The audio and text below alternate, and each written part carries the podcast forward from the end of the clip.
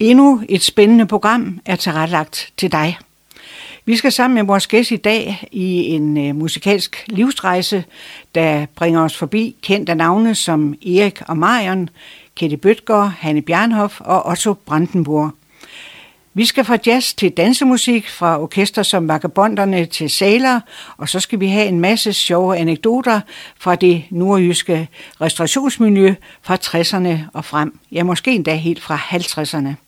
En musikers liv er fyldt med glæde og sjove anekdoter, men Tommy Thompson, som er vores gæst i dag, har ikke undgået nogen af de stød i livet, som de fleste af os jo kender til. Velkommen til dig, Tommy Thompson. Tak skal du have, Gitte. Du er efterhånden ikke en skoledreng mere, og du bærer rundt på rigtig mange oplevelser i din rygsæk. Du er i dag lov at finde både sjove og mere alvorlige oplevelser frem for gemmerne. Og Tommy, hvis jeg nu beder dig om at give en beskrivelse af dig selv som person, hvordan vil du så gøre det? Ej, det synes jeg jo egentlig er svært. Så jeg, jeg er nok mere sådan, øh, altså jeg har været meget flittig, men jeg er nok mere sådan øh, lidt, lidt af en gøjler. Jeg, jeg har altid haft lyst til at skulle underholde folk, sådan ikke, at, at, så det, det, er nok, det er nok der, jeg er mest. Lad os lige slå fast, at selvom du har betrådt de fleste scener her i Østvendsyssel, så er du altså ikke Vendelbo. Det hele startede faktisk i Horsens i 1936. jeg ved hvad, det er mange år siden. Du. Ja, altså der, jeg er født i Horsens, men, men, men det kan jeg slet ikke huske noget som helst om. Så er, er mine forældre, de er de flyttede så hurtigt til Aarhus. Så, så min opvækst, den er sådan set i, i Aarhus. Indtil jeg blev så gammel, så jeg var blevet en svend, og så flyttede jeg til Frederikshavn. Dine musikalske gener, øh, har du dem fra dine forældre? Ja, det har jeg. Altså, min, min mor var tæskende dygtig til at spille klaver. Og øh, min far han var fantastisk til at synge. De to, de to gamle, de stod der op ved det opretstående klaver. Min mor, hun spiller, min far, han sang af Carstens spil. Og så skulle jeg selvfølgelig også lære at spille. Og min mor, hun slæbte mig jo afsted til, at jeg skulle spille klaver. Og i dag må jeg nok indrømme, det er det, jeg har fortrudt allermest, at jeg holdt op med, fordi øh, det ville jeg nok have været det skønneste at spille klaver i dag. Men dengang, dengang der spillede man ikke sådan nogle, øh, nogle numre, man kendte. Det var etyder, det var op og ned og op og ned, op, og det gad jeg simpelthen bare ikke. Jeg, jeg orkede det ikke. Prøv at beskrive dine forældre. Jamen altså, det er jo et par ældre mennesker, der er født i 1907. så, så det er et par dage siden, og min, min mormor, hun er fra 1800 et eller andet, hun blev 96, da hun døde, så det, så det er nu. Men øh, min far, han var, han var specialarbejder på, på værftet, og, og min mor, hun var sådan set delvis hjemmegående, men, men gik med aviser. Alle de der København-aviser, dem gik hun med ind i Aarhus, og så blev jeg selvfølgelig sat til at skulle hjælpe med at dele dem ud, selvom ikke det passer mig. Du er barn under krigen. Gemmer du nogle oplevelser fra dengang? Det må jeg nok lige sige ja til. Altså, øh, vi havde sådan en gennemgangslejr derhjemme. Det er først noget, jeg får at vide efter krigen. Øh, hjem, hjemme i stuen, der havde vi sådan et, øh, et øh, møbel, hvor alle øh, porcelænen det stod ind, og derinde bagved, der var håndgranater, ammunition og skidt, hvor der kom nogen og hentede det om natten til den gamle. Og vi har så to studenter boende også på universitetet, og de var så med til at tage politistationen tilbage, men den ene han blev desværre dræbt. Og, jeg, og vi havde en have oppe i Højbjerg, Hede.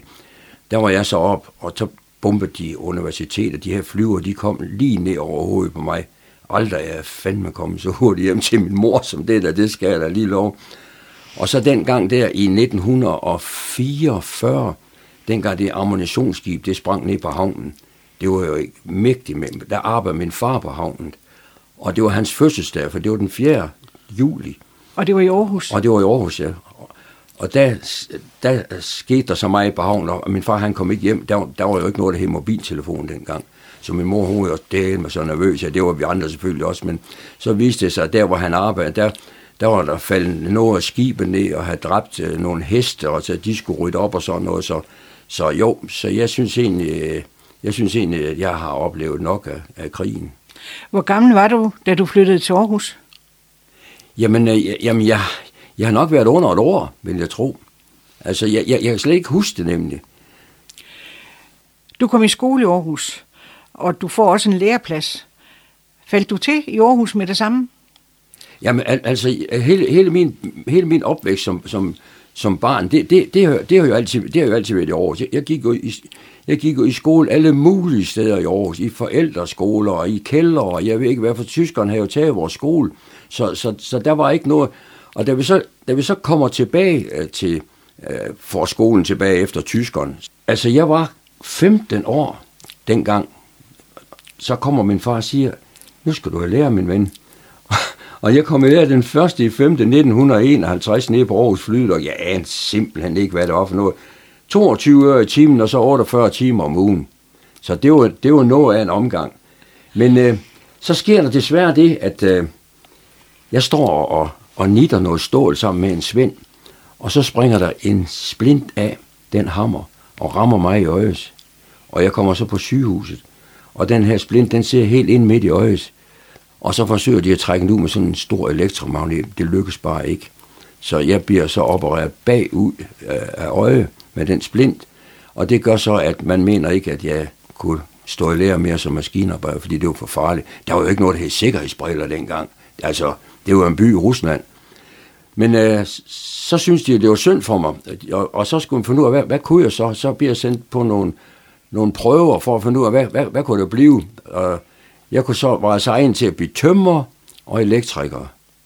Og, og så synes jeg, at elektriker, det løs egentlig mest spændende, selvom jeg i dag egentlig hellere ville være tømmer, men altså lad nu det, lad nu det ligge. Og så ville man så prøve, om ikke man kunne oprette en læreplads til dem, for de har aldrig nogensinde haft elektrikerlærning på værftet, nede på Aarhus Flydok. Men, men de laver så en læreplads til mig, og jeg fik så svendebrev dernede som, som elektriker. Hvis vi nu går ind på den øh, musikalske øh, arv, så var det vel din mor, der var drivkraften i din start på at spille musik. Var du ikke til klaverundervisning med hende? Nej, øh, ikke ved min mor. Det, altså, jeg, jeg gik jo ved en klaverlærer og, og, og, og skulle øve alt det der, men, men jeg, jeg orkede det simpelthen ikke. Så tænkte jeg, jamen, jeg skulle jo spille. Så tænkte jeg, harmonika, det kunne egentlig være, måske være sjovere. Så, så jeg begyndte at spille harmonika. Det brød jeg mig heller ikke om. Men så var det så, at der hvor vi bor, der var en musikhandler nede i kælderen, der lavede instrumenter. Og der, der sagde jeg ned hver eneste gang, når jeg kom hjem fra skole, så sagde jeg ned ved ham.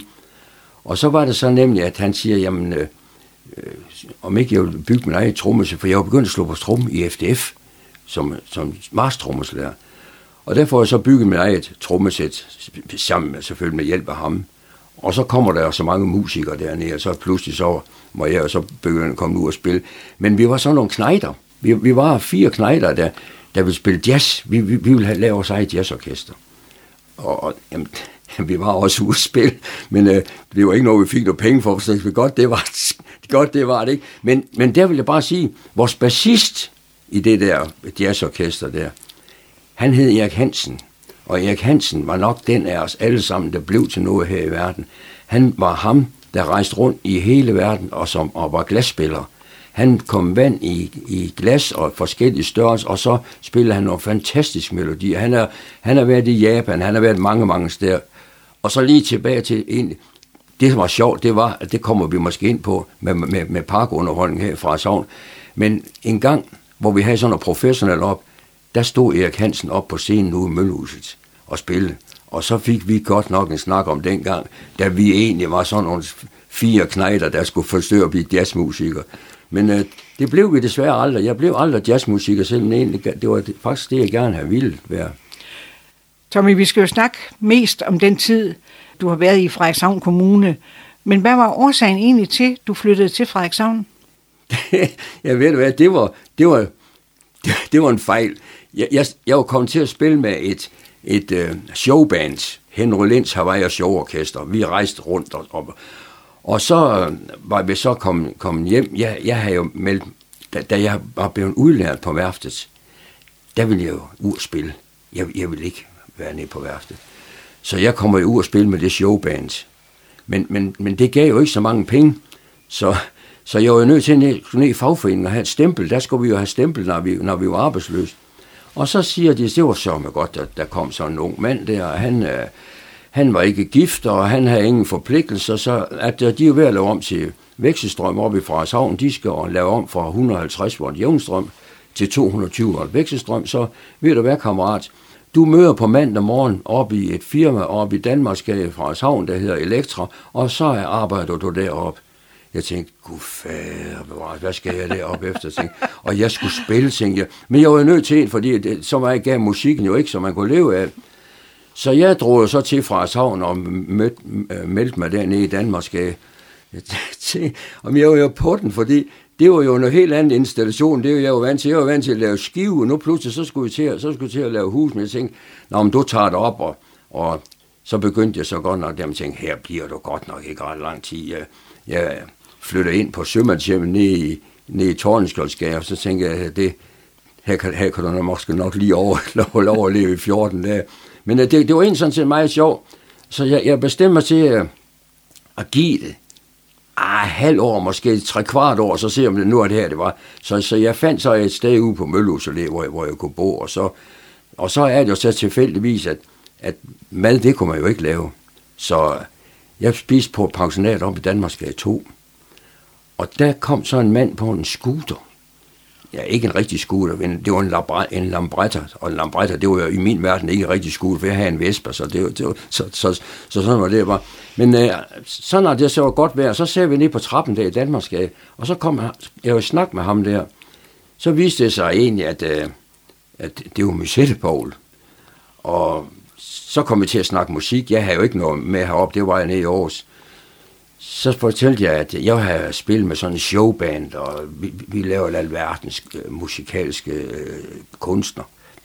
Og, og det kunne han egentlig også godt tænke sig, for ham og Betty, de, de har spillet alene i, i lang tid, og de kunne egentlig godt tænke sig at udvide det. Så jeg blev inviteret med op til Betty op på første sal, og vi fik en vældig snak om det her. Så resultatet det blev sådan set, at øh, jeg skulle få mit trommer op, og så kunne vi altid lige prøve. Og så lige pludselig, så, så hed det Paul Jensens Musette nej, kvartettet trive først, fordi vi var kun tre, så. Og så begyndte vi ind at spille, og det gik ret godt. Vi, vi begyndte at blive rimelig populære, må jeg nok sige, selvom ikke jeg er meget for at indrømme. Så vi blev faktisk så gode, så nu blev det også nødt til at skulle udvide en gang til. Nu skulle vi til at have nogle bassister med os. Og Hvem var ham, Paul Jensen? Jamen, han var... Han, han, han spillede jo harmonika, og han øh, var nede på værftet. Han sad nede i... Øh, i lønningskontoret nede på værftet. Der, der var han, der var altså han på værftet i Frederikshavn? Ja, på værftet, nede på værftet i Frederikshavn, ja. Ja, for nu er vi jo kommet til Frederikshavn, så, så jo, så han sad dernede. Og, og Betty, hun var sådan en, en hjemmegående husmor. Så, så vi, vi, kom, vi, kom rigtig, vi kom egentlig rigtig godt i gang. Og så var vi fik bassister på. Vi har haft mange forskellige bassister. Øh, jamen, øh, jamen jeg, jeg, den, den, jeg husker bedst, og det, har, har han også med, at vi fik hyre på det, det var Anders Krøllup. Og Anders, han var, han var virkelig en dygtig bassist. Vi andre, vi var, vi var sgu amatørmusikere. Det, det, for, for vores vedkommende, der handler det egentlig sådan set mere om at have det sjovt, og så komme ud over scenekanten. Anders, han var, han, han, var, han var sådan dybt seriøs. Han, han begyndte at tale om blå klang og sådan, og det vidste vi ikke, hvad var. Det var det, for vores så var det bare sådan, når man malede på væggen, så det, det, vi kendte ikke de toner der. var det i det orkester, I brugte øgenavn? Ja, ja, ja, altså, det gjorde alle orkester her, og vi havde, altså dengang, der, der, der kendte vi jo egentlig ikke hinanden sådan ret meget, øh, uh, uover, at, uh, at vi havde, vi havde øgenavn alle sammen. Men uh, vores orkester, det, det kom til at hedde Eventyrtriven. Uh, og det var fordi, uh, Paul han var rødhårdt, så han blev rødhættet. Og Betty, uh, jamen, hun var, nødt, hun var nødt til at skulle være bedstemor. Og så var der så kun en tilbage der på det, i triven der. Det var så mig, så, så blev jeg stykke uld. Og jeg, jeg, ved, jeg ved ikke, hvorfor jeg skulle være stykke uld, for det, det, det, det, det men uh, det, det blev jeg. Jeg blev stykke uld. Betty, hun blev så også kaldt søster Armbold. Og det, det var fordi, når hun, når hun spillede klaver, så sagde hun jo tæske ned i klaver, ligesom når man banker søm i. Så, så det her, det her søster Armbold kom hun og så til at hedde. Så, og så var der en anden, anden orkester, det hed, det hed Ørnekvartetten. Det var fordi, de sagde altid hakket i hinanden hele tiden, så de, de, bedøb, de bedøbte Ørnekvartetten.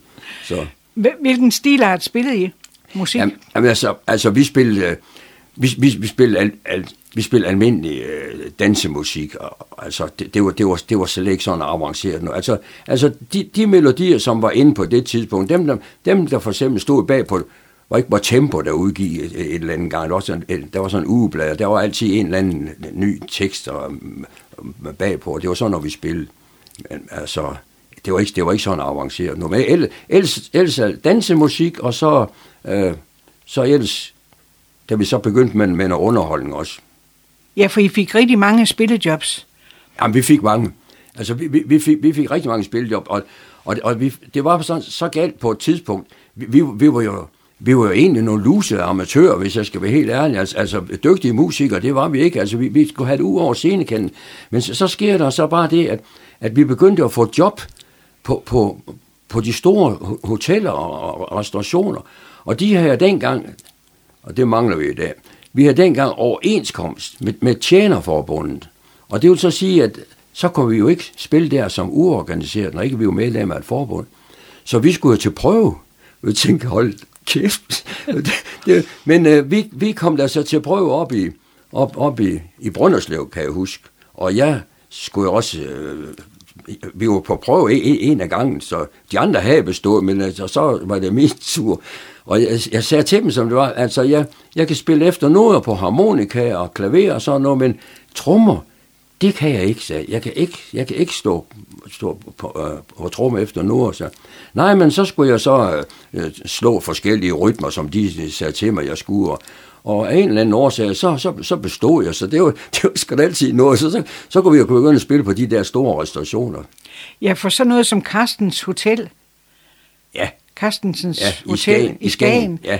Det var et af de spillesteder, I var vi spil, meget engageret vi, i. Vi, vi spillede faktisk, øh, da vi var sådan rimelig populære, der spillede vi faktisk til alle de store fester, der var oppe i Skagen.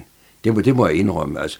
Og så på et tidspunkt, der havde en, en af de store fiskeriforeninger, de havde et jubilæum deroppe. Og det var lige i det tidspunkt, nu kan jeg ikke lige huske årstallet, men det var lige i det tidspunkt, hvor Katie Bøtker var blevet kendt med, med Fiskerpigens sang. Og øh, hende har vi så fået op, og det var, det var sådan set allerførste gang, at Katie Bøtker, hun overhovedet uden for København, hun var en sådan parfumedame på det tidspunkt der.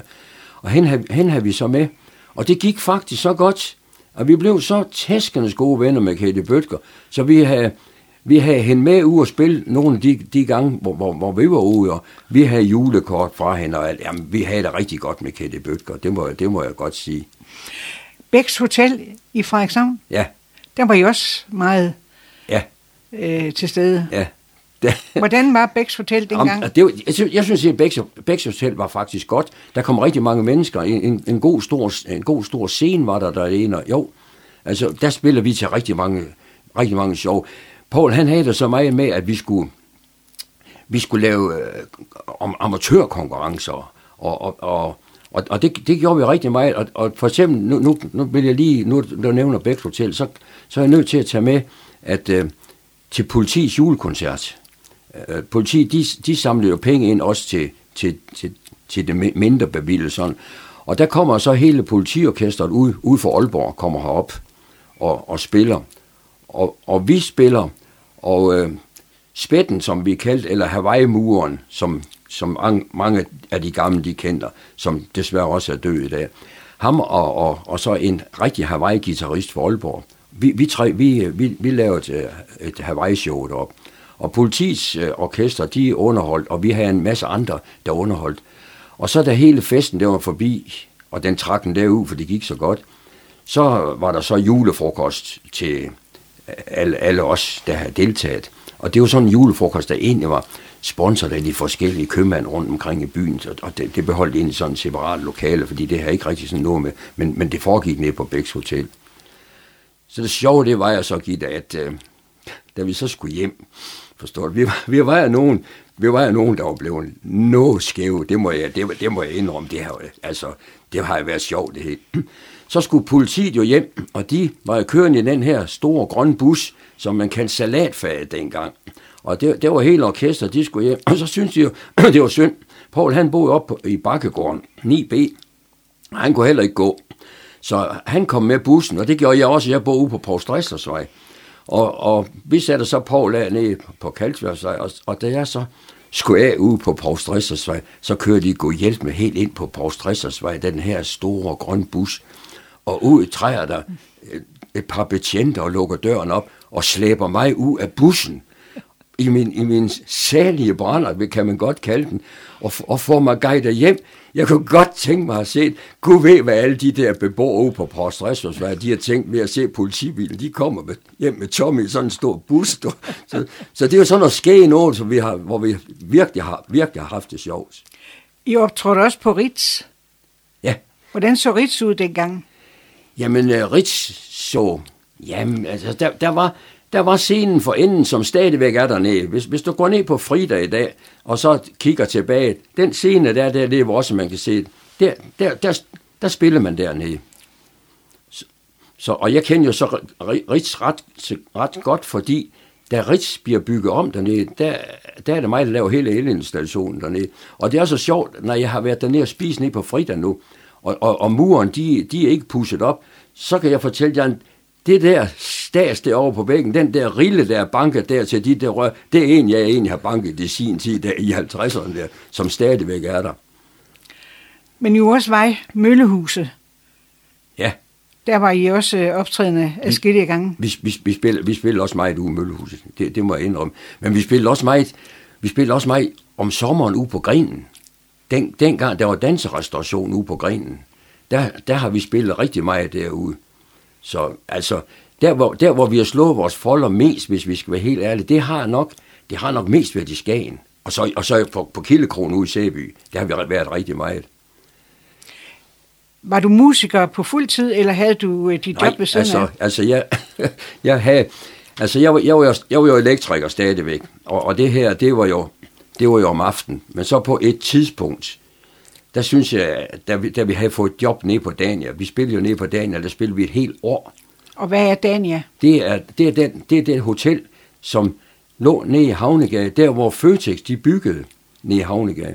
Der, der var, og det var, det var nok det var nok byens pæneste dansrestauration. Det var, det var der byens borgerskab de kom. Og så var der Ritz, det var så lige en grej længere ned, og, og så var der Frejerskrogen, der, der var, det, det var helt galt derude øh, ude i, i Nordbyen. Men øh, vi, vi spillede ind, ind på dagen, og, det, det, og der var et helt år, så gad jeg ikke gå på arbejde.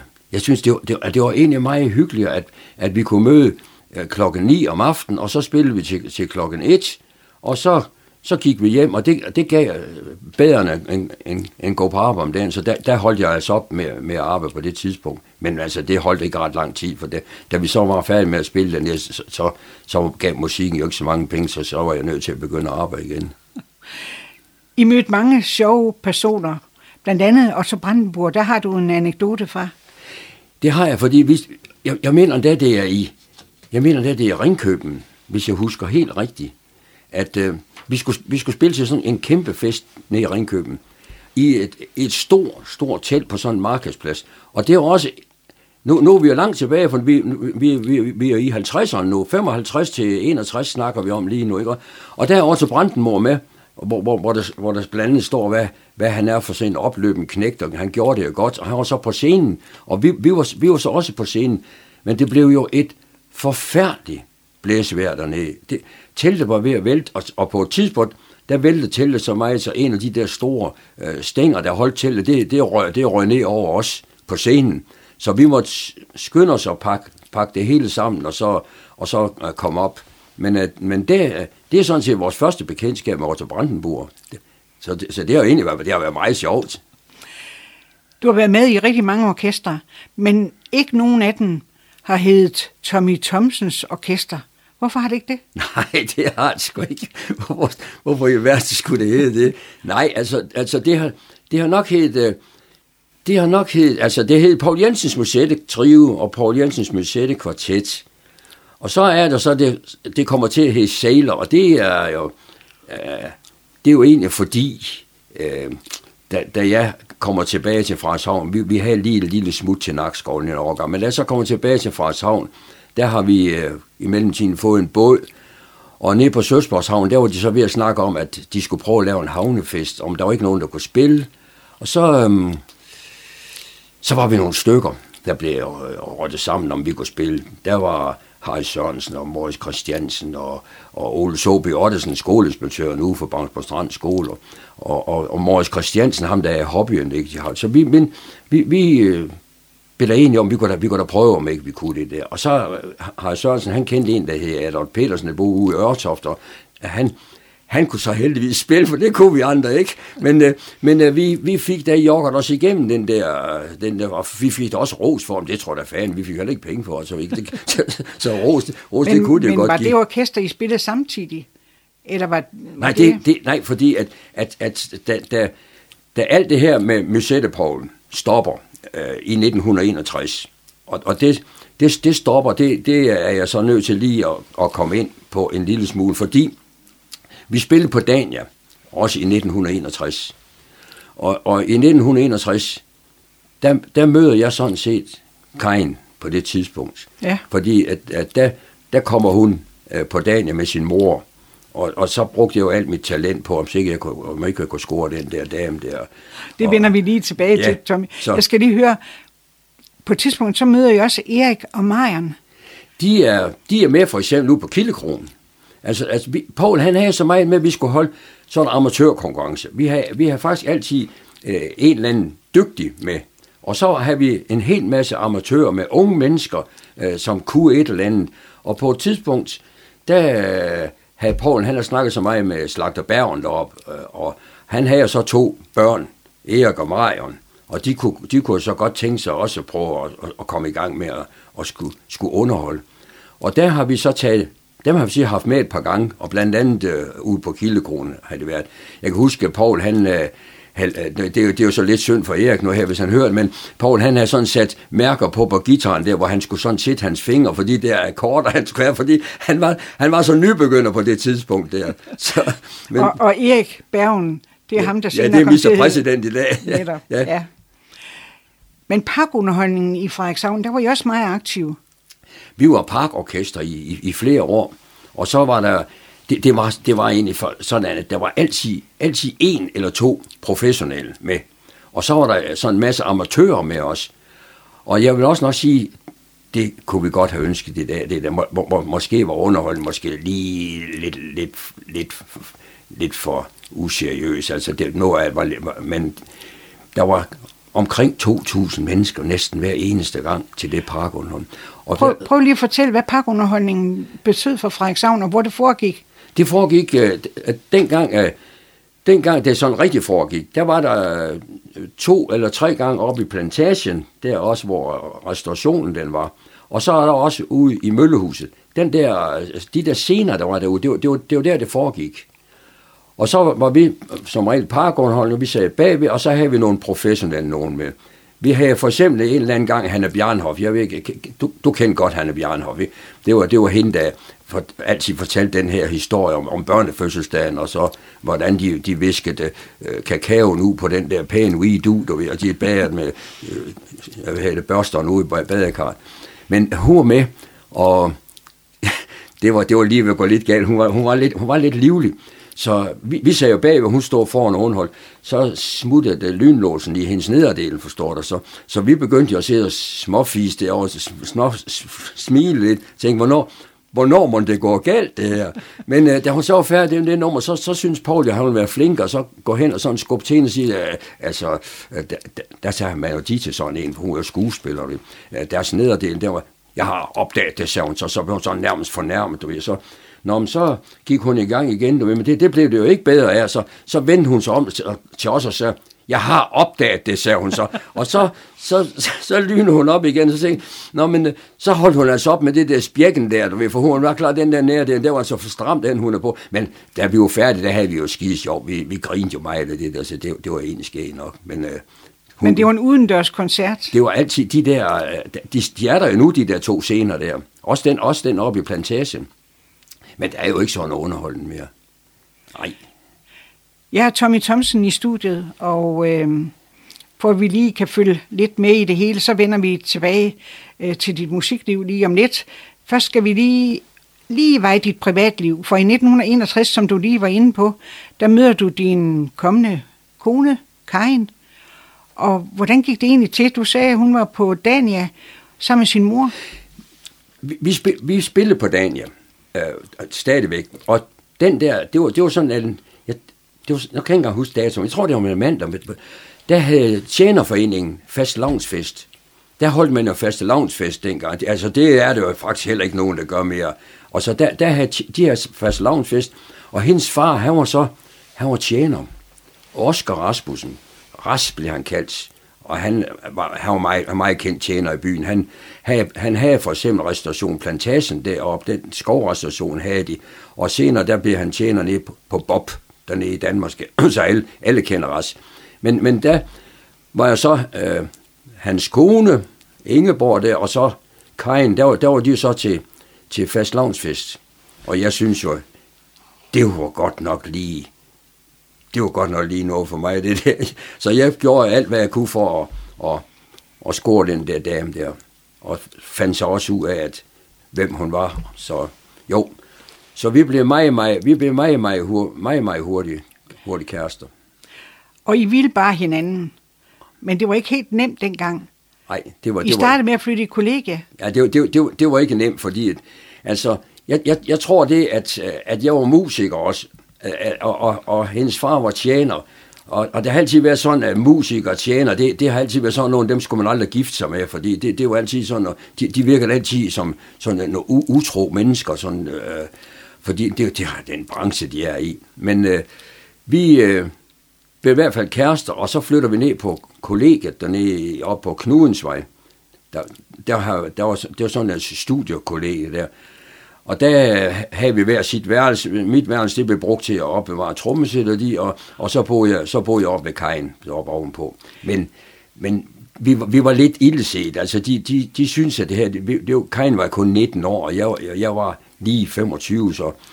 Og vi, vi kunne ikke rigtig, vi, vi kunne ikke rigtig trives, og, så, og hun havde et fantastisk godt, øh, fantastisk godt, godt job, for da hun blev færdig som, som advokatsekretær, så blev hun, fik hun job ned på de kommunale elværker, og jeg var ude i Høgsted, så vi blev enige om, at vi skrider for det hele. Vi sagde vores gode job op, og jeg havde så fået et job helt ned i Nakskov, og det har vi fået, fordi det var, det var med lejlighed. Dengang kunne du ikke, hvis ikke du var gift, så kunne du ikke få en lejlighed. Altså, det, der var mange, der blev gift, fordi de skulle have en lejlighed. Det, var, det skulle de sgu aldrig have gjort, men altså, det var sådan var det bare. Men øh, så flytter vi så til Nakskov. Og, der, og det er så jo en helt anden historie, fordi at, øh, at, at vi er så så heldige, at, at Karin er blevet gravid, inden vi har taget til fra Havn, så vi har sådan, vi har sådan en lejlighed dernede, og vi har også et job dernede, men vi var mega, mega fattige, for vi har, vi har, vi har ingen penge, og vi, vi, vi har heller ingen løn dernede, vi har ikke fået, vi har ikke fået løn. Men uh, vi fik jo så i hvert fald uh, så godt nok uh, Michael dernede i, i Nakskov. I bliver gift i Nakskov ja. på Rådhuset ja. i 62, altså året efter. Ja. Ja. I har mødt hinanden. Ja. Holdt de bryllupsfest? Ja, det, det gjorde vi. Uh, vi var kun Karin og mig, og så selvfølgelig, uh, så, så selvfølgelig Michael. Ikke? Men uh, på, på, på et tidspunkt, altså du skal lige vide, hvorfor han kom til at hedde Michael, fordi på et tidspunkt, så, så, så fik han en, en mindre, uh, skulle have en mindre operation på Nakskov sygehus. Og der går vi op på sygehuset med ham i, i liften, og, og så siger sygeplejersken, at, at, at han, skal altså, han skal altså døbes, han, vi skal vide, hvad han her, og, og op ad trapperen, der snøfte Kajen, skal vi, skal vi ikke kalde ham Michael? Så, så, det, synes jeg var en god idé. Så, så, så, så vi blev enige om, at han skulle hedde Michael. Så, og så, så var det så, at, øh, at, at vi skulle have ham døbt. Og lige ved siden af, hvor vi boede, der var de ved at bygge en helt ny kirke. Og så blev vi så ind og, hen og spørge, om han kunne blive døbt derinde. Og det skulle vi så snakke med præsten om. Og så siger præsten, jamen, øh, det, det kunne faktisk godt, men, men han kunne ikke komme til at stå nummer et i kirkebogen, for det skulle viceborgmesteren søn, for han, han var altså kommet først. Og så siger vi, jamen jeg var, jeg var ligeglad, hvad nummer han stod, bare vi på ham, på ham, på ham døbt. Så det var vi så blevet enige om. At, at, men så ville Karin ind så gerne, at, at på dåbsattesten, det også stod, og hustru. Altså sådan ikke det kun... Øh, så, så vi blev så enige om, at vi kan, vi kan jo da gifte os lørdag den 1. december, for det her, øh, øh, kirken den skal ind, indvise søndag den 2. december i 62. Så det har vi bestemt os til. Og øh, der arbejder med om lørdagen. Så vi gik ned på borgmesterkontoret, og vi, vi, vi blev så vidt dernede, og da vi så kommer ned, så alle mine arbejdskolleger, de havde bunden helvedes masse bøtter i noget snor og stoppe ind under bilen. Jeg skal gå hjælp med, tro vi væk, væk et helt tår ned på Nakskov, da vi startede den her bil her med alle de der blikbøtter. Men da vi så kommer hjem, så var det ikke at sige, så kom min mor fra fra Aarhus. De, de, de, vi, vi havde skrevet hjem, at vi, at, at vi giftede giftet. Vi har også skrevet, at vi skulle have brænddåb. Og så sker der så det, at så dukker Kajens mor pludselig op. Det ringer på døren, og der står Kajens mor udenfor. Og hun har ikke set Kajen sige, at, at hun ikke set hendes mor sige, at vi forlod fra savn. Så lige pludselig så var der, der bryllupsfest. Så, men det var så fint, at der var lige sådan en restaurant, skovrestauration lige næsten, hvor vi boede. Så der var vi inde og få svinekoteletter, som, som gæsterne de betalte, for vi havde ingen penge. Men øh, så ville de jo også gerne med til den der barndåb. Og det var ikke måske lige så let, fordi kirken var jo, den var jo helt fyldt, for de var, de var jo inviteret. Jeg ringede og snakkede med præsten, så sagde han selvfølgelig, Tommy, skal, skal, skal de med. Så, så vi fik uh, Michael døbt som nummer to i uh, Stormarken Kirke nede i Nakskov, og, og, og hvad her det menighedsråd, de gav os en sparkassebog med, som Michael han skulle have med 100 kroner, fordi han var med til indvielse den der kirke der. Men så er det så bare, at, at der var så dårlig sumpluft dernede i Nakskov inde i bunden af fjorden, og Michael han døj sådan med, med luft, så vi blev enige vi vil ikke være her med, vi vil, til, vi vil tilbage til Frederikshavn, for der er altid frisk luft der blæser det de fem der, og så stormer de sidste to. Du ved. Så, så vi, vi blev enige om at tage til Frederikshavn, og det gjorde vi så. Og det gjorde I i 1963? Det gjorde vi i 63, ja. Du blev så ansat på den virksomhed, du havde været på før? Ja, altså så er det, så er det jeg vender tilbage til, til, til Elektra. Og, og, og det var, det var sjovt, jeg ikke tilfreds med Uwe Høgster, for han havde sagt, han havde sagt, da jeg rejste, så sagde han, du, du, du skal altid være velkommen tilbage. Men, men jeg tog sgu godt nok ned til Elektra, og det var, det var så... Men uh, der startede jeg så ned på, og, og hjælpe med at gøre den, den der store silo færdig. Al elarbejde på den store silo. Så, og så kommer jeg ned også og laver havbiologisk laboratorium, og, og jeg kommer ud og laver privatskolen derude også. Og så er det ender med at lave maskinmesterskolen derhen. Og så det bliver hængen, så bliver jeg derude.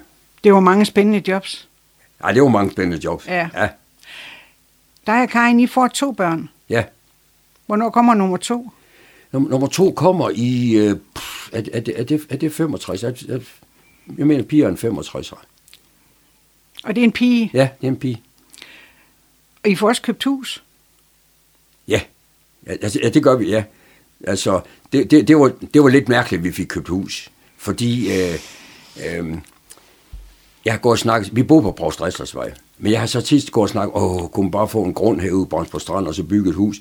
Kommer til at snakke med en tømmer op, da, da jeg arbejder på teknisk skole. Han sagde, at ude i Bangsbo Strand, der, der øh, hvor hvor Bangsbo Mølle den er, David Nyborg, ham der FDF'eren der, han havde sådan nogle avlsbygninger, og dem var han jo godt nok træt af, for det, de var ved at falde fra hinanden, og de skulle repareres, og han, han ville godt nok sælge dem. Og så fik jeg så familie sådan, jeg fik snakket med, med, med David, og så købte vi, så købte vi alle de der avlsbygninger godt nok noget skrækkeligt gammelt skidt, men altså lad nu lige det. Det skulle jo raves ned, men øh, det var altså en større opgang, øh, end, end jeg lige havde sat næsen op efter. Men, men vi fik det der ravet det ned, og vi fik, fik det også... Øh, Jamen, du skal så lige have en med her, fordi da vi så kommer helt ned og, og, og skulle til at have, have, have gulvet væk, så var der sådan en brønd dernede, der var, der var fyldt med vand. Og jeg tænkte, gå ved, om det er noget farligt. Vi, vi, vi ligger jo op til Bangs på åen, den går jo faktisk igennem vores have. Og så tog jeg noget vandprøve med over til vores laboranter over på skole, og de sagde, det fejler intet, det er ren vand, så hæld du, pump du bare i åen. Dagen efter, så stod der med store overskrifter fra Savns Avis, Banks på strand, forurenet af gylde. Så tænkte jeg, hvad? Jamen, det var da ren vand, det hele. Så, hvad er der nu lavet? Jeg tænkte, ej, jeg tænkte, nu bliver der hængt op på det. Så viste det sig, at det var Glistrup Svirsøn, der har haft det uheld. Han havde en gård længere op, af, af, der havde udløb til åen. Så det var, det var deroppe, det var sket. Så, så jeg ordnede jo lidt op, så det var heldigvis ikke mit problem, det der. Var det noget med, at huset brændte på et tidspunkt? Ja, det, det brændte. Lynet slog ned i et. Vi, var, vi, vi havde bestemt os til at skulle have en ny bil. Og Kajen, hun var arbejde på det tidspunkt op ved Nedermark, op i, op i Danmark. Så jeg, jeg henter Kajen, og, og da vi så sætter os ind i bilen, så løder, det læste jeg i øh, Frederikshavns Avis dagen efter, vel nok det største brag i mands minde i Frederikshavn, det var også et mega, mega højt knald. Men øh, vi kører så sydpå, og øh, så kører vi igennem Søndergade, da vi så kommer der til, øh, hvor Gartner Donbæk er, og, og over Bangsbo, for vi bor lige, lige over broen der ude i Bangsbo. Så siger jeg, for helvede, jeg siger til Karin i Banner, så siger der fandt man der en, der fyrer. Prøv at se, der var, der var kulravende sort, du. Det var helt sort, man kan ikke se nogen verdens ting. Og, og vi, vi fortsætter over åen. Så siger jeg, jamen det er vores hus, der brænder. Så, så siger jeg, jeg fandme da godt se. Så, så, så, så også ind på, uh, på den der bedre vej, hvor vi boede der og, og, og, men, uh, og vi kunne høre brandbilerne.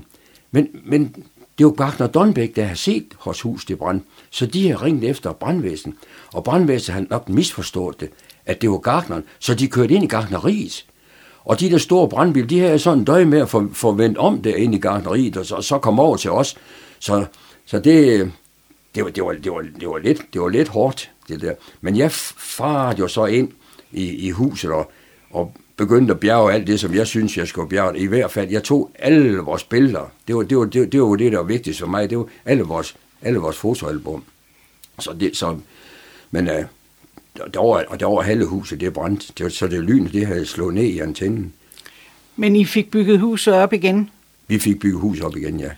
Bor du der stadigvæk? Ja, jeg bor der så også alene. Ja, og det vender vi også tilbage til. Øhm, vi skal lige veje dine musikalske meritter lige en gang til. Ja, der er mange. der er mange. Hvis øh, vi nu tager sæler frem, som du har været inde på. Ja. Hvad var det for et orkester? Var det sømandssang? Eller? Ja, det var, det var, det, det var, det var sådan primært sømandssang, altså på det, på det tidspunkt der. Det, det er jo egentlig også, øh, øh det, det, var, det var meget inden dengang. Altså, vi, vi, vi, vi, vi spillede meget sømandsmusik, og, og, og vi, vi kørte også meget rundt med sømandsmusik. På tidspunkt, der havde vi også Fisker Thomas med. Så det var, det var sådan set egentlig meget sjovt, fordi at, uh, vi spillede jo det samme musik, som, som, som nærmest Fisker Thomas, han også spillede på det tidspunkt der. Var I så øh, iklædt sømandsdress? Øh, nej, ikke lige rigtigt på det tidspunkt. Det, det var vi så senere, der, for, for senere, hvor vi, hvor vi blev sådan en rigtig sømandsorkester. Der har vi fået, få, få sponsoret nogle uh, uniformer, altså nogle, nogle, nogle sø, sømandstrøjer og sådan noget ned, ned fra flådestationen, så, så vi lignede sømænd. Og det, og det gjorde vi også, da vi, da vi spillede på, på, på Norgesfærgen. Der, der, der, der, spillede, der var vi også i sømandstøj. Vagabonderne, det var også et af, af de bands, du har været med i. Det var, det var et, det var et jeg, jeg egentlig kun hjælp. Altså, det, det ligger tilbage i Frederikshavns Harmonika Klub. Altså, den, dengang, dengang, det, dengang den opstod, der, der blev der lavet forskellige øh, grupper øh, i, i, i den der klub. Der var nogen, der var, der var vagabonder, og så var der nogen, der var øve, og så var der nogen, der spillede sådan noget, sådan noget sailormusik og i det hele taget. Frederikshavn Harmonika Klub. Ja. Prøv lige at fortælle lidt om deres historie. Jamen, den starter jo, der, der er to, der starter fra Havns Harmonika Klub. Der, kom, der kommer et, øh, der, der kommer et, øh, en annonce i avisen, at, at, at man, man, vil lave en, man vil lave en harmonikaklub. Og, og det øh, viste sig, at der kom jo rigtig mange, så, så, så den kom op og stå harmonikaklubben. Den blev lavet ude i Jyllandsgade ude, øh, og øh, vi var vel nok, øh, jeg tror, vi var nok, vi var nok 30 til, 30 til, til at begynde med. Så du var med helt fra starten? Ja, jeg, jeg var med fra starten, ja. Og hvad år skriver vi sådan nogenlunde? Jamen, vi, vi skriver jo, jo øh, Jamen, kunne jeg bare huske det? Kan lukke det? Der, der, er to, der er to glade fra Savnum. En her Christian Sørensen og en her Lars Larsen. De, de har så den annonce i avisen der. Og mandag den 8. oktober 1984, der møder der så 25 op og, og, og vil, vil være med til den her harmonikaklub. Og det, vi ser og kigger på hinanden, altså, og, jeg, og, og, og jeg kunne godt se, det var meget, meget svært at starte, fordi, ved du hvad, øh, øh, der var mange af dem, de havde bare siddet derhjemme og spillet med deres harmonika med sig selv, og har ikke været vant til at spille med andre. Nogle, de spillede kun efter gehør, og nogle, de kunne kun spille efter noder, og, og hvad skulle vi spille? Skulle vi spille svensk musik, eller skulle vi sømandsmusik? Så der blev altså oprettet sådan en hel masse, helt masse forskellige grupper i klubben. Det viser så, at vi laver de grupper, og, og, og Vagabondgruppen, det var, rigtig, det var sådan set smart, fordi at, at det var dem, der ikke kunne ret meget harmonikamusik, når det kom til stykket. Fordi det var gehørspillere, og nogen kunne kun spille i, i C-dur, og nogen de, de, de kunne også finde på at spille i en anden dur. Og det, det passer jo til, harmon, til sådan nogle vagabonder, fordi de, det var jo bare sådan nogle gøjler, der stod og spillede ned, ned i gården med, med, en, med en sav, ligesom Basse gjorde i Skagen og så videre. Ikke? Også, så, så jo, så det var dem. Og så var der sådan nogen, der var sådan mere seriøse. De gik sådan meget, meget op i, at, at det, var, det, det blev afleveret så perfekt, som det overhovedet kunne. Og så var det så, jeg, jeg havde det der sailorværk der. Så jeg påtog mig så at sige, jamen, øh, vi, vi, vi, vi, vi, kunne, vi kunne selv finde ud af, vi var vant til at spille sammen, sådan noget. Så, så, det, gjorde, så det gjorde vi så. Men, men svært, det var det der. Det vil jeg sige. I nåede at indspille nogle, først et kassettebånd og senere CD'er. Ja, vi, vi, vi indspillede kassettebånd. Øh, det er helt vildt. Jeg skrev til min pige, så vi, det, det mener det gjorde. Og, og øh, så lavede vi øh, så lavede vi to. Vi lavede tre mere. De, øh, de to af dem, de er, de er indspillet ned, ned i øh, Dreamland-studiet, ned, ned i Nibe, og så det sidste, det er indspillet op i, op i Tors.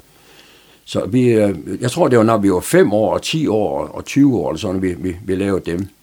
Men det, det er så indspillet, det, det er forskellige grupper, der, har, der har indspillet dem. Tommy, på et tidspunkt, så får du problemer med hørelsen.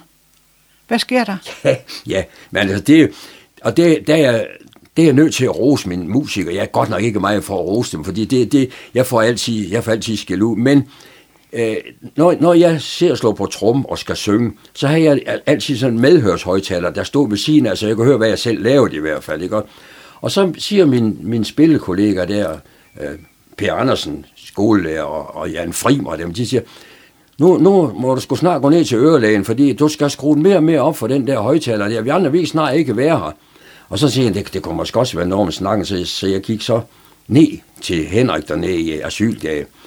Og så, han er jo meget, meget grundig, så han kiggede jo alverdens ting efter. Så siger han så, om, om jeg røg. Så siger han, nej, jeg har aldrig røg. Jeg kun røg en cigaret, og den, den, var, den var meget dyr. Og så, så siger han, jamen, øh, jeg er ude at synge, sagde jeg til ham, i går. Det her det er nemlig mandag. Nå, men det er så nok, det kommer jeg derfor, sagde han. Skal du synge på søndag? Det skulle jeg så ikke, og så skulle jeg komme om mandagen. Og så er han jo ned og kigge, og så siger han så, der er altså noget dernede i stemmen, der ikke lige er så godt, så vi, vi sender lige noget papir til Aalborg, og så gik der ikke andet to dage, så var jeg i gang ud i Aalborg, så er jeg med fået kraft på stemmen. Så jeg måtte jo øh, ud og have, jeg tror, jeg tror det var 34 eller 36 stråler, jeg fik ud i Aalborg. De havde sådan set også lov, jeg skulle nok ikke regne med, at jeg, at jeg kom til at synge igen, men, men øh, det, øh, det, det siger de andre, jeg gør lige så godt som, som før, så, så jeg, jeg har da fået trænet det op. Men altså, jeg, jeg må da rose dem, jeg, jeg må da rose, at, de, at de, det er jo deres skyld, at, at jeg kommer afsted, og, og jeg må da også rose øh, ørelægen, at, at han er så grundig, som han er, for ellers så er de aldrig blevet opdaget. Men pludselig så involverede du dig også i lokalradio.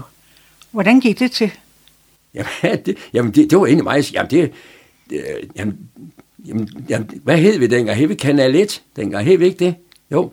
Jamen altså, de skulle bruge nogen til at lave øh, noget øh, gammel dansk om søndagen. Søndag formiddag. Og vi var, vi var nogle stykker. Der var Jenny der fra Møllerrevyen, og, og Ben Eilersen også, og, og så var der Willy Danielsen, ham øh, bådsmanden nede fra Isbrøgeren og mig. Og så kan, jeg, så kan jeg ikke huske, om vi var, men, men vi havde så hver vores magt, sådan hver, hver, hver anden søndag. Og Willy og mig, vi havde sådan en rød tråd, fordi han var jo, han var jo sømand, og jeg havde mit sømandsmusik, og jeg havde også på, jeg sejlede også. Så, så, og det var egentlig sjovt, fordi at, øh, så mødte vi op der om søndag, og jeg vidste aldrig, hvad Willy han er med, og han vidste heller ikke, hvad jeg har med. Så, så det var altid så skægt. Men øh, Problemet det var jo der, man skulle det med sådan passe på, for det var jo direkte udsendelse, man skulle, man skulle passe på, hvad man sagde. Så, og vi, vi var jo noget, vi var lidt fragrige på Vilje og mig, for vi kunne finde på alverdens ting og sager. Så. Men øh, vi, vi havde den der udsendelse i Gammel Dansk, og det, det var sådan, at øh, vi fik sponsoret en flaske Gammel Dansk rundt omkring fra forskellige købmænd, ved så lige at fortælle, at den her, den er over for Lundgård, og den her, den er der og derfra. Ikke? Og så var der så bare en eller anden gang, hvor jeg var, var, var lidt ked af, men, men det kunne man selvfølgelig ikke vide det var den der dag, da øh, jeg havde lige spillet, der går altid både tilbage. Det var, vi, vi spillede jo meget sådan sømandsmusik. Så blev udsendelsen, så blev den afbrudt, fordi at man kommer ind og fortæller, at, at øh, Scandinavian Star, den, lå og brændt her udenfor, men det kunne vi jo ikke vide, for, men du kan godt se, der går altid både tilbage, og så stopper den ikke også, og så ligger den der ude og brænder, så det, det var, det var, det var vi, vi følte det lidt dumt. Hvor mange år lavede du lokalradio? Jamen, det kan jeg ikke rigtig huske. Vi, vi, vi, gjorde, vi gjorde det noget, Willy og mig. Vi, vi, vi, den eneste gang, vi har bondet noget, det var, at vi skulle også lave en, en, en nytårsudsendelse. Og den, den, tror jeg, den tror jeg, vi lavede i oktober måned eller sådan. Det var egentlig meget skægt. Vi sad der og, og, og spille halvfuld og spille musik, og så, så, skulle, så, skulle den køre, så skulle den køre nytårsaften. Men jeg kan bare ikke huske, hvor, jeg kan bare ikke huske, hvor mange år vi gjorde det nemlig. Tommy, Palastteateret i Frederikshavn, øh, det har du også haft, øh, det har også haft en vis indflydelse på dit liv. Jeg startede op, øh, jamen jeg har altid skulle gang i et eller andet. Øh, jeg, jeg, tror, jeg tror nok, jeg har været en dårlig far, for jeg, jeg, jeg har egentlig aldrig været hjemme. Det var Karin, der passede børnene altid. Men jeg, jeg startede op i Palastteateret som øh, kontrollør, stod hen i døren og rykke billetter af. Og så øh, avancerede jeg op ad trappen til at blive operatør, så jeg kom op og, og, og, og kører filmen op. Og så på et senere tidspunkt, øh, da, da Robert Madsen han bliver syg, der overtager jeg sådan set biografen på den måde, at det er mig, der bestiller, bestiller filmen og, og, og så videre, hvad for, noget, hvad for noget vi skal se. Og da så Robert Madsen, han, han dør, der forsøger jeg, om ikke jeg kan købe øh, biografen af boet. Men, men så de andre, som også har været der i mange år, de synes, at vi, at vi alle sammen skulle købe dem. Så, så vi bliver enige om at lave et anpartsselskab. Og, og så, så vi købte alle sammen Palastteater på det tidspunkt og lavede et anpartsselskab. Og det er også os, der får biografen bygget om til, til to sal, øh, fordi at, øh, der, var, der var for mange stole ind til, til, til det antal film, som vi, vi kunne egentlig godt se i øjnene, at kunne vi da bare få en sal mere, og så kunne vi køre, køre det lidt, lidt, lidt, lidt bedre, få lidt bedre økonomi i det, det hele taget. Ikke? Men øh, vi ryger i, øh, vi røg en biografkrise på et tidspunkt, fordi vi, det var jo blevet dyr for os biografen, fordi vi havde fået den bygget om også. Og det eneste sted, vi kunne spare, det var sådan set på personalet. Vi havde en stor sal chokolade til alt for mange penge og for mange timer, for det er der kun åbent lige de der øh, to gange en halv time eller sådan. Og, og vi havde nogen, der viste folk på plads ind i salen. I dag må folk dele med dig selv finde ud af at komme på plads derinde. Ikke? Og, og, og det kunne vi altså ikke, det kunne vi altså ikke, øh, det kunne vi ikke blive enige om det der. Så, og de ville på arbejde, og det var det eneste sted, vi egentlig sådan set kunne spare, så til sidst så måtte vi, øh, så måtte vi bide det sure æble og sige, vi, vi, vi, vi kunne ikke mere. Og jeg havde godt nok forsøgt, om ikke vi kunne få lukket Colosseum derhen, fordi at det var jo en kommunal biograf.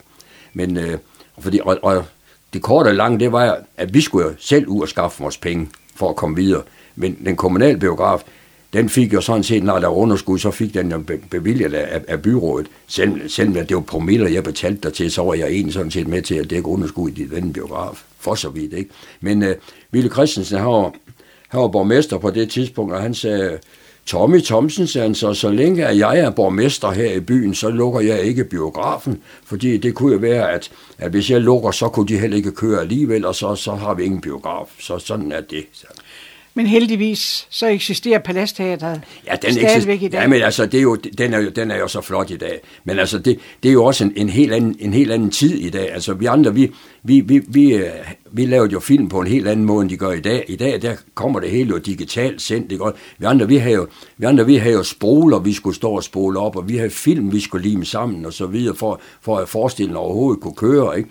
Og dengang, der kunne filmen også springe. Altså, hvis, hvis pludselig så sprang filmen, så, jamen, så, så sad folk jo i mørket. Jeg kan huske, at dengang vi, vi spillede den der, øh, øh den der junglebogen, der, øh, den tegnefilm der, der havde jeg da fået øh, Karin og så øh, øh, Pia ned. De, hun, Pia, hun skulle, gerne, hun skulle ned og se den. Og så er jeg så bare så heldig, at filmen den springer to gange den aften. Så den der bitte næver der, så vender hun sig om og kigger op på bagvæggen. Der er hullerne jo op, og filmen går. Så, så siger hun til Karin, så, han lærer sgu da heller aldrig at køre film ham derop. Og det var jo hendes far, der stod deroppe. Så, så, jo, så. Tommy, vi skal lige nå lidt mere om dit privatliv, fordi øh, dig og Karin, I fejrer guldbryllup i 2012. Ja. Hvordan foregår det? Jamen, øh, vi, vi, vi, vi har jo også et fantastisk sølvbrøl, hvor, hvor der var masser og masser af musik, ikke? Og så, har vi, så skulle vi så også holde, holde vores guldbrøl her i, i, i 12. Og det øh, fik vi så arrangeret sådan, at det blev nede på den store silo dernede, og, og det var det var Tony, der herude fra Strandby, der havde Snærlen dengang lavet en fantastisk god mad. Så, så jo, så der var vi ned, og vi havde så også besluttet os til, at når nu det her guldbryllup det var over, så ville vi sige til vores børn, at nu, vi har et stort sommerhus med svømmepøl og alt det der, som, så udlejning, som, som vi har gået og passe, Karin og mig. Og, og, så vi har sagt til dem, at øh, når nu her jul det var over, så vil vi ikke mere. Vi vil ikke passe sommerhuset mere, og jeg vil heller ikke spille mere, for nu er vi til at være pensionister, og nu er vi godt nok til at ud og rejse ud. Det har vi aldrig kunne, fordi vi har haft det der sommerhus og alt, alt det musik. Og så sker der hverken værre eller bedre, at, at øh, juleaften, der, der falder Kajen ud i køkkenet med hendes ene ben, plus kan ikke stå på det.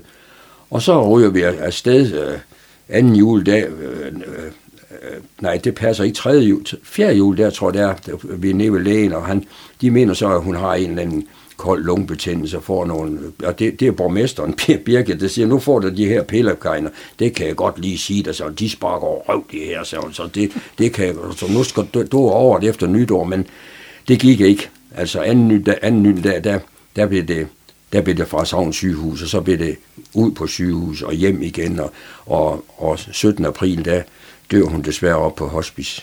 Det, det, det gik simpelthen bare så stærkt. Hvordan var oplevelsen op på hospice? om, ved du hvad, jeg, altså, hvis man kunne give det, så skulle alle mennesker, som står der, de skulle i den grad have lov til at gå dø på hospice. De er simpelthen for alle, de er for patienten, hele tiden for patientene, hjælper dem med alting, og lige så meget, lige så meget for, for den pårørende, lige så meget for mig. De, de, hvis, hvis du vidste, hvordan de behandlede mig, når jeg var deroppe, og, og, og, og da, da det hele det også er overstået, øh, siger det til mig, at, de, at vi kontakter dig om, om en måned, og, og det gjorde de. Og der ringer de til mig og, og, og spørger mig ind til alting. Hvordan har du det? Hvordan er du kommet videre? Hvordan, hvordan, hvordan klarer du det? Og, og, og, og, og, de vidste jo også godt, at pludselig så var jeg helt, helt mutters alene. Så, så jo, det, altså alle mennesker skulle have lov at dø på hospice. Jeg ved, at du altid har sagt, at du ønskede, at det var dig, der skulle dø først. Det er altid sagt. Fordi, fordi jeg ikke kunne sige farvel til hende. Jeg har altid sagt, at jeg håber, jeg dør først.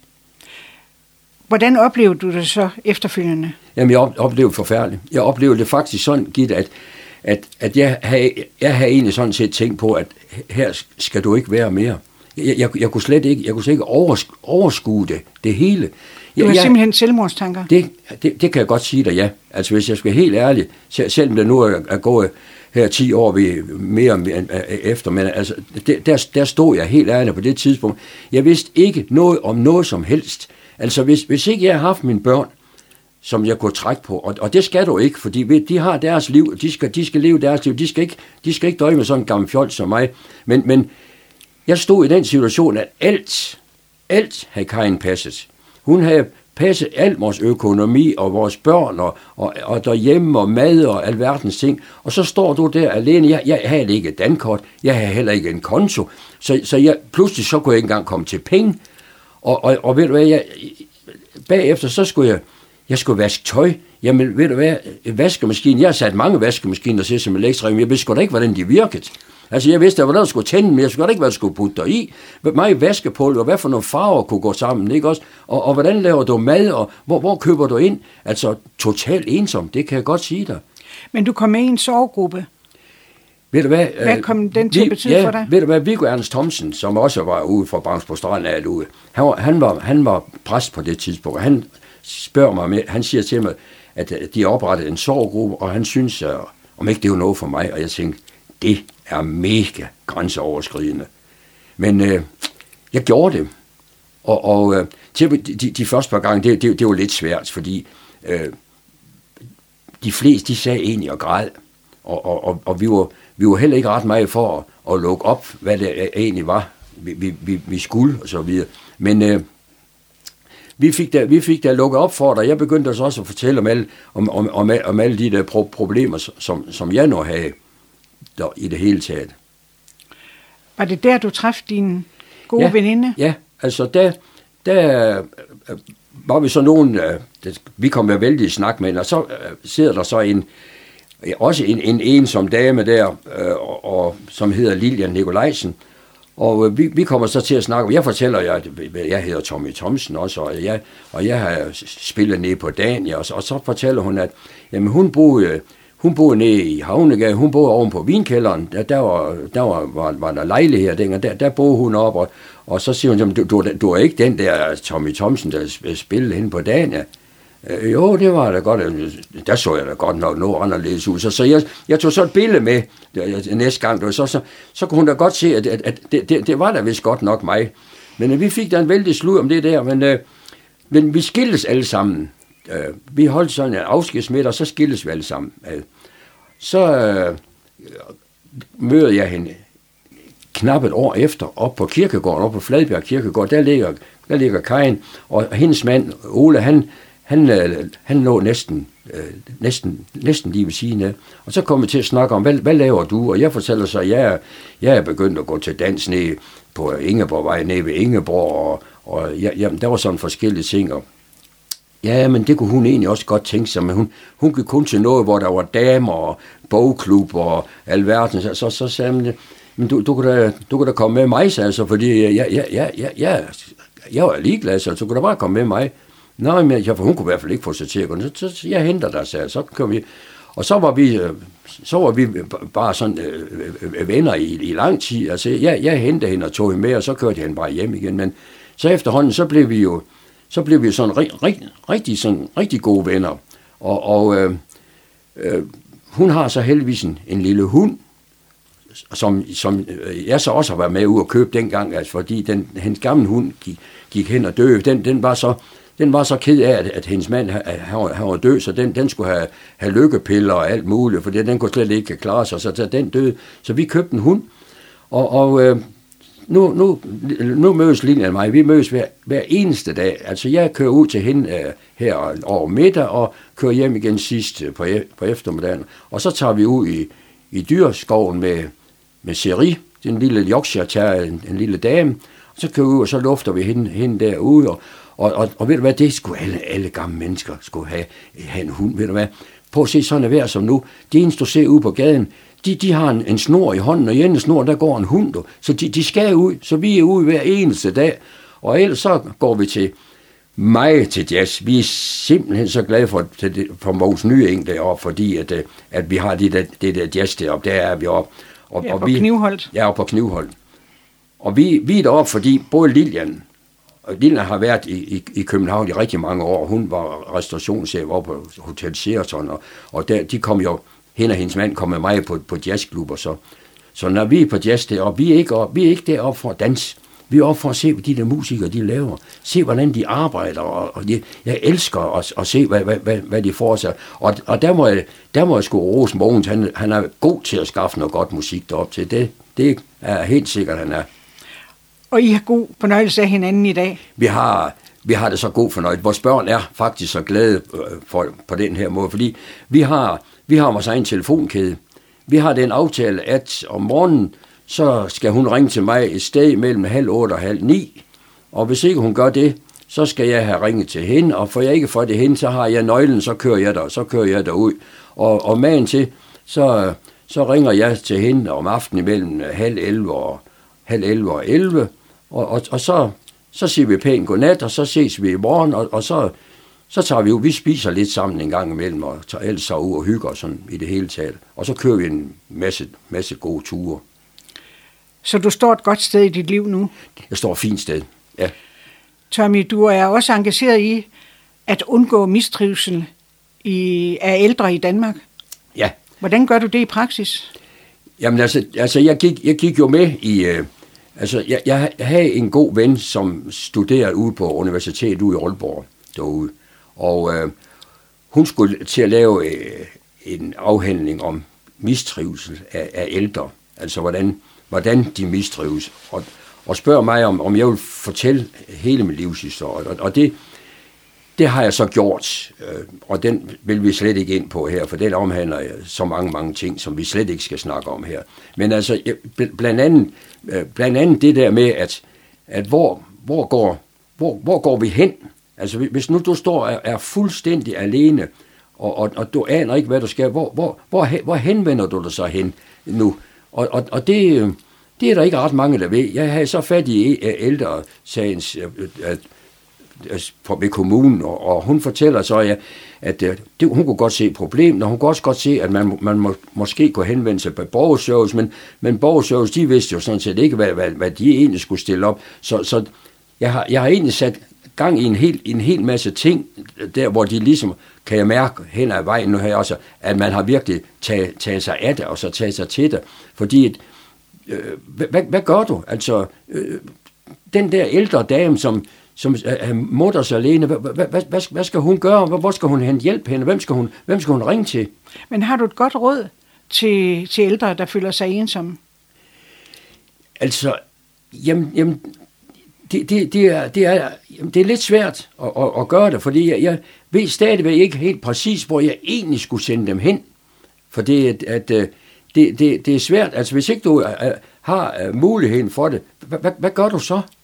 Jeg, jeg, altså, jeg, jeg, kan ikke, jeg kan ikke se, hvor jeg skal sende dem hen. Altså, Men det er de praktiske ting. Ja. Hvad hvis det er det sociale?